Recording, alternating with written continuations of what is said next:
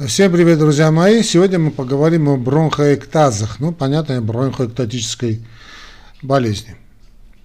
Что такое бронхоэктазы? А я напоминаю вам, друзья мои, что вы смотрите «Уголок доктора». «Уголок доктора» лекции – это курс лекций для студентов старших медицинских курсов, которые значит, готовятся к сдаче экзамена по специальности врачебное дело. Но я думаю, эта лекция также будет интересна для моих э, коллег, молодых коллег – вступающих в жизнь врача. Итак, что такое бронхоэктазы? Бронхоэктазы представляют собой расширение или и деструкцию крупных бронхов, ремоделирование крупных бронхов, вызванных хронической инфекцией и воспалением. Ну, понятно, что инфекция не может не протекать без воспалительного компонента. По сути, воспаление лежит в основе всех патологий, которые мы знаем, в той или иной степени. В той или иной степени. Частые причины муковисцидоз – cystic fibrosis, да, муковисцидоз, иммунные нарушения, рецидивирующие инфекции.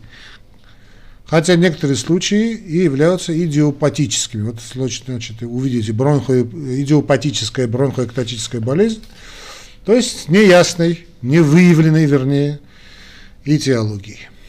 Жалобы включают хронический кашель, выделение мокроты, она гнойная, обычно она гнойная, у некоторых больных присоединяется, ну, так как это гной, лихорадка и одышка, да и другие иммунные процессы. Все это не может не вызвать вот такую реакцию. Диагноз основывается на данных анамнеза и визуализирующих методов исследования. Обычно мы используем, ну, мы, я имею в виду пульмонологи, я это не мы, это не моя узкая специализация. Обычно используется КТ, КТ высокого разрешения, хотя э, по большому счету и стандартная рентгенография также может иметь безусловное диагностическое значение. Все-таки лучше сначала делать рентген обычно, а потом уж э, посылать э, на КТ, а не дуру. Начинать с КТ сейчас как принято ввиду вот этого этой всей истерии, которая вокруг нас сейчас царит. Лечение и профилактика обострения проводится с помощью бронходилататоров, устранение э, излишнего секрета – Значит, лечение идет с помощью антибиотиков, антибиотикотерапия и контроль развития осложнений, таких как кровохарканье, гемоптизис, да, гемоптизис, а, кровохарканье и дальнейшее повреждение, дальнейшее ремоделирование легких из-за резистентных или так называемых скрытых оппортунистических инфекций. Требуется лечение основного заболевания, заболевание оно довольно-таки длительное. Этиология бронхоэктаза или этиология бронхоэктатической болезни. По сути, это одно и то же. Бронхоэктаз – это часть бронхоэктатической болезни. Бронхоэктатическую болезнь чаще всего рассматривают при оценке общих конечных точек различных заболеваний, которые вызывают хроническое воспаление дыхательных путей. Бронхоэктаз или бронхоэктатическая болезнь может быть диффузным, которая, понятно по названию, поражает многие области легких – и фокальный или локальный.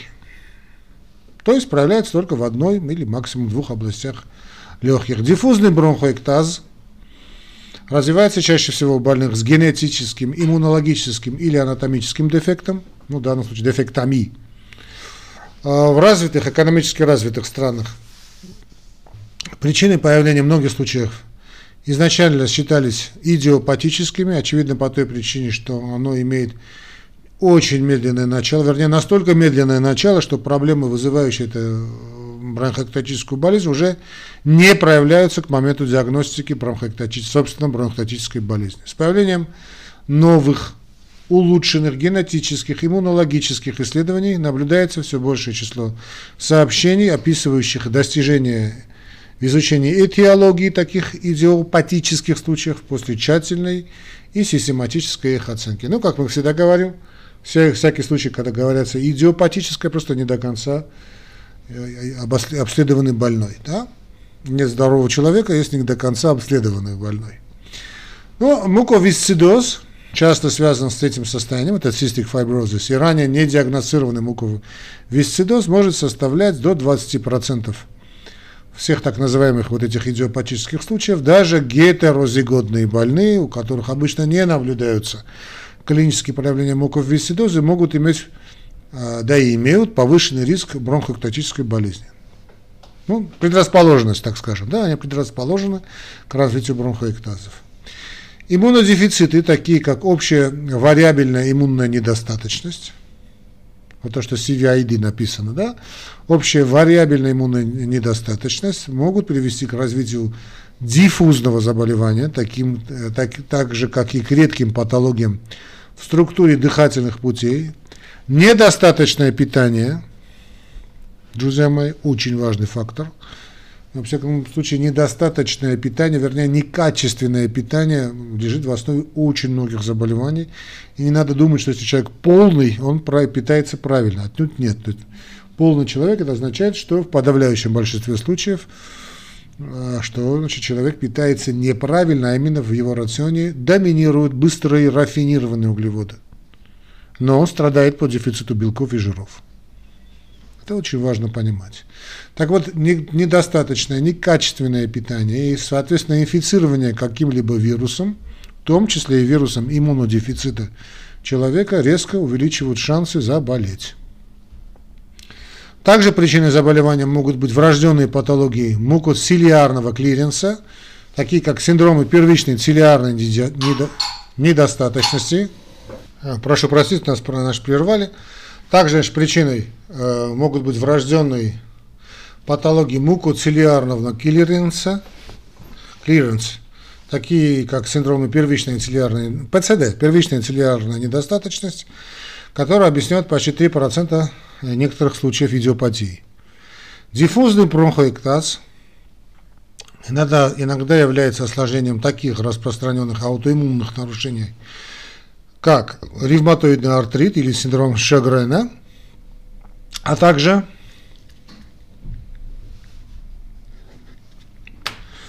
может возникать при ряде злокачественных патологических заболеваниях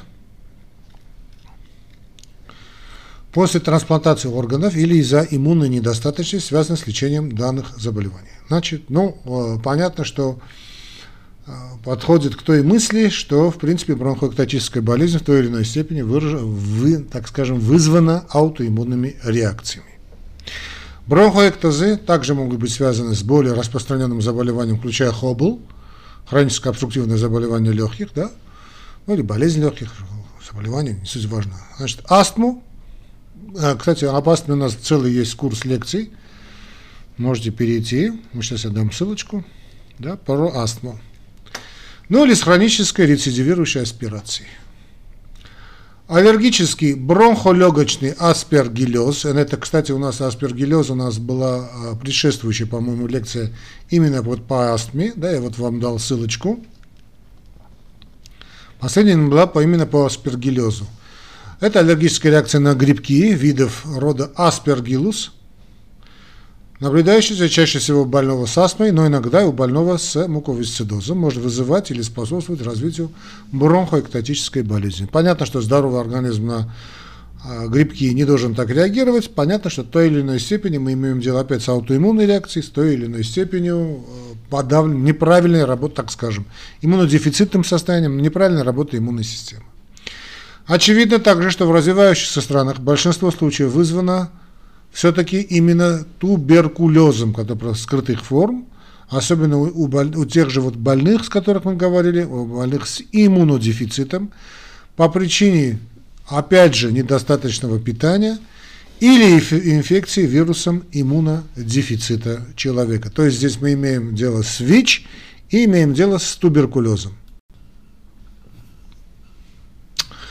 Локальные бронхоэктазы э, развиваются при нелеченной недолеченной пневмонии или обструкции из-за, скажем, обструкции из-за инородных тел, опухолей, послеоперационных изменений, лимфоденопатий.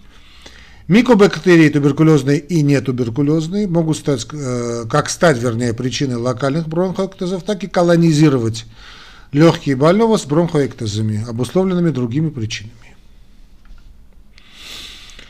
Теперь о пато, будем скажем, о патофизиологии –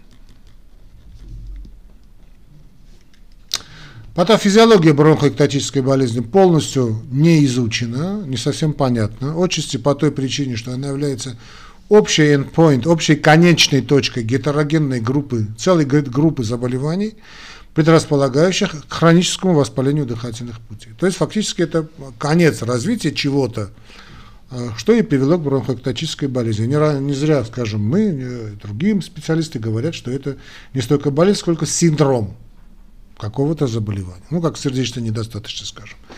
Хотя там тоже можно сказать, это болезнь или это синдром. Ну да ладно.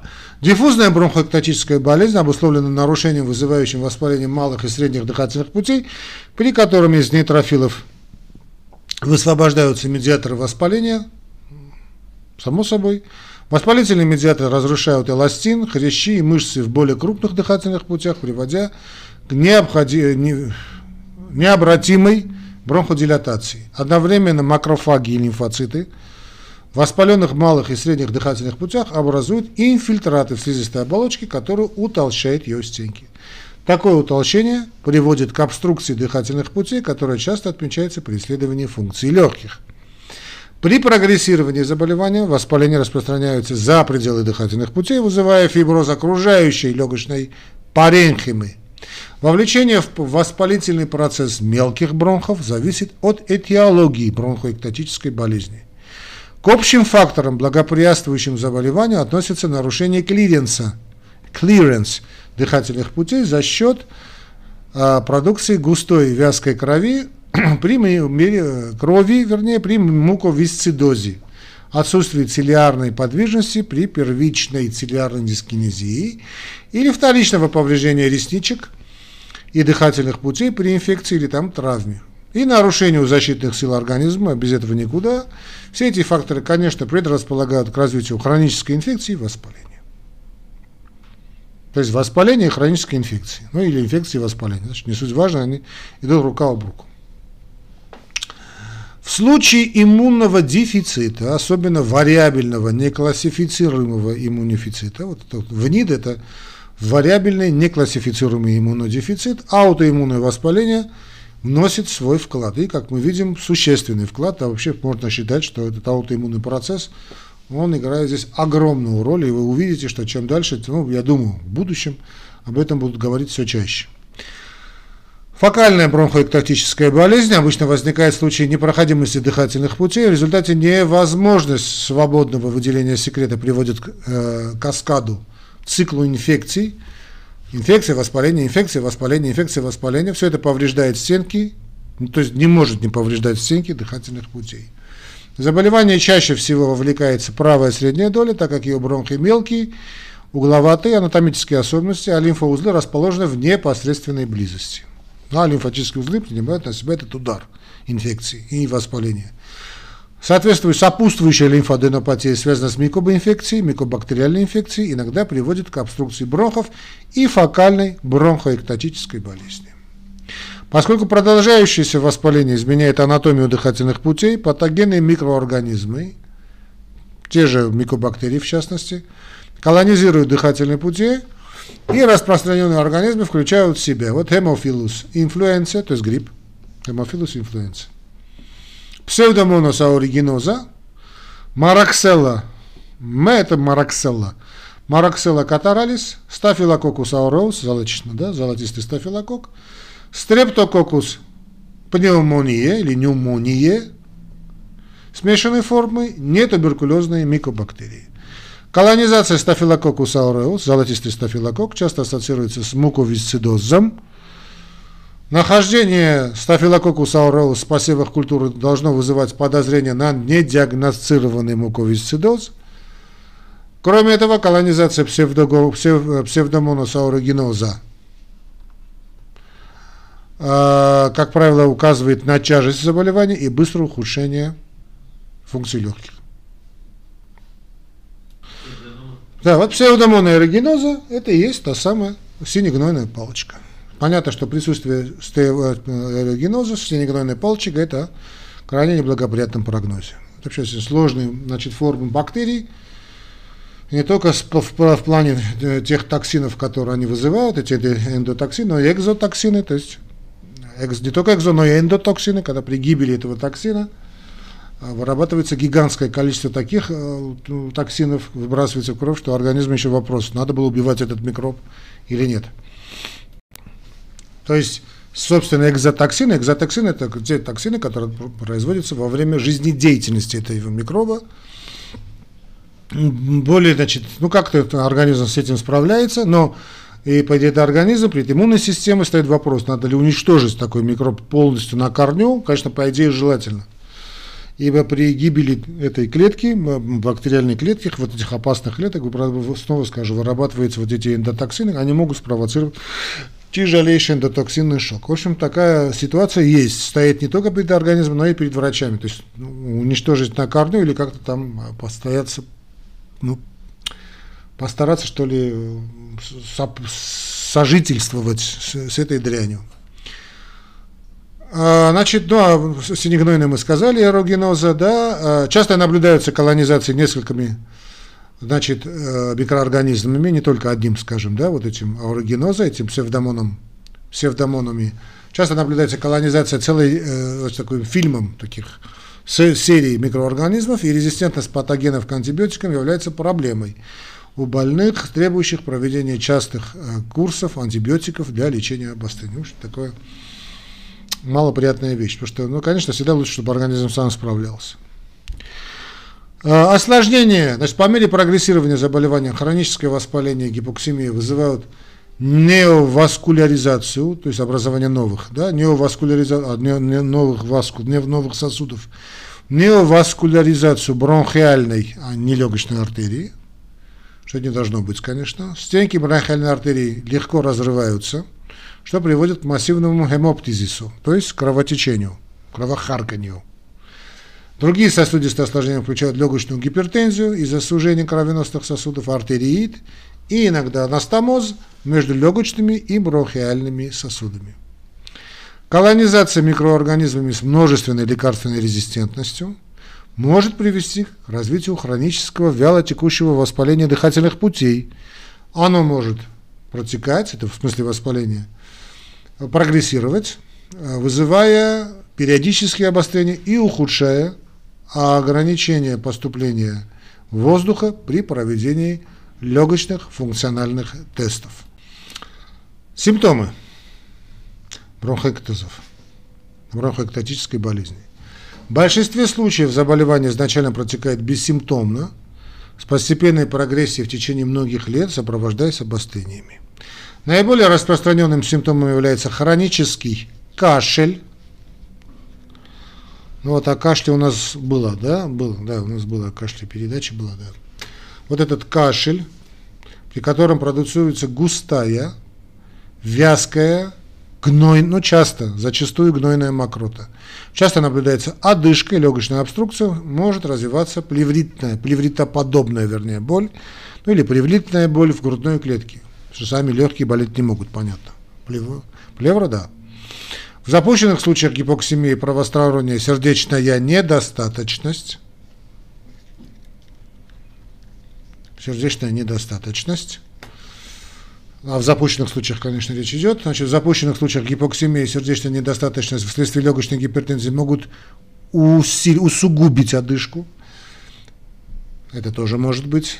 Значит, что касается вот этого кровохаркания, давайте все-таки я вам дам ссылочку на кровохарканье, да, чтобы сейчас просто бы, просто бы, чтобы не повторяться одно и то же, да, вот это хемоптизис, это и есть кровохарканье. Так вот, значит, э, кровохарканье, гемоптизис. Иногда массивный возникает вследствие неоваскуляризации дыхательных путей. О чем мы только что сказали. Обычно наблюдаются обострения, которые часто являются результатом новой или ранее присутствующей обостряющейся инфекции. Обострения проявляются усилением кашля. Э, кашель усиливается, да. И возрастает одышка, а также увеличивается объем мокроты и появлением в ней гноя. Могут также наблюдаться субфибрилитет, субфибрильная температура, ну и системные симптомы, такие как утомляемость, малейз, да, недомогание, фатик, малейз. Типичными результатами объективного обследования являются неприятный запах изо рта, вот галитоз, да, а также сухие и влажные хрипы. Утолщение концевых фаланг по типу барабанных палочек проявляется редко – но может присутствовать, хотя все-таки это больше для хобликов характерно, но не суть. В тяжелых случаях, случаях обычно наблюдаются признаки гипоксии, легочной гипертензии,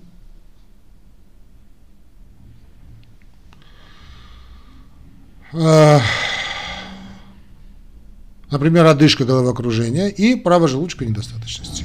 недостаточности. Могут развиваться хронический риносинусит и носовые полипы, особенно под больных с муковисцидозом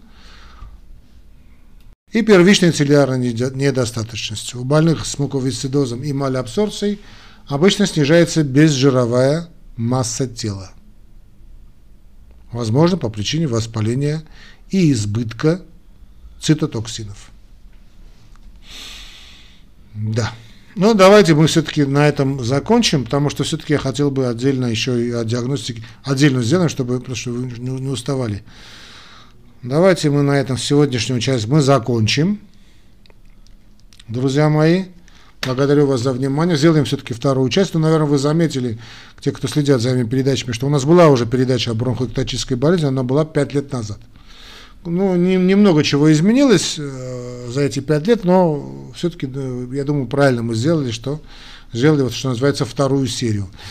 Э, так, второй сезон, вернее. Потому что это будет второй сезон, первая серия, значит, так и назовем бронхоэктазы, точка бронхоэктатическая болезнь, первая часть. Вторая часть э, будет на подходе. С Божьей помощью мы сделаем, постараемся ввести диагностику и лечение, э, значит, во вторую часть. Я благодарю вас за внимание, друзья мои. Не забывайте подписываться на нас, где бы вы ни находились. Я не знаю, где вы смотрите эту передачу. Если в уголке доктора лекции, подпишитесь на уголок доктора лекции или просто на уголок доктора. Это два разных аккаунта. Если вы слушаете в подкасте, подпишитесь на подкаст. Кстати, если вы в Ютубе, нажмите на колокольчик. Но в Яндексе просто надо в Дзене только, только подписаться. Ну, также я вам буду, был бы очень благодарен, если вы смогли бы нас поддерживать и материально, что мы существуем краудфандинг, да, мы существуем именно на ваши пожертвования, друзья мои. Значит, до новых встреч. Всем вам я желаю крепкого здоровья. Продолжение следует. Пока.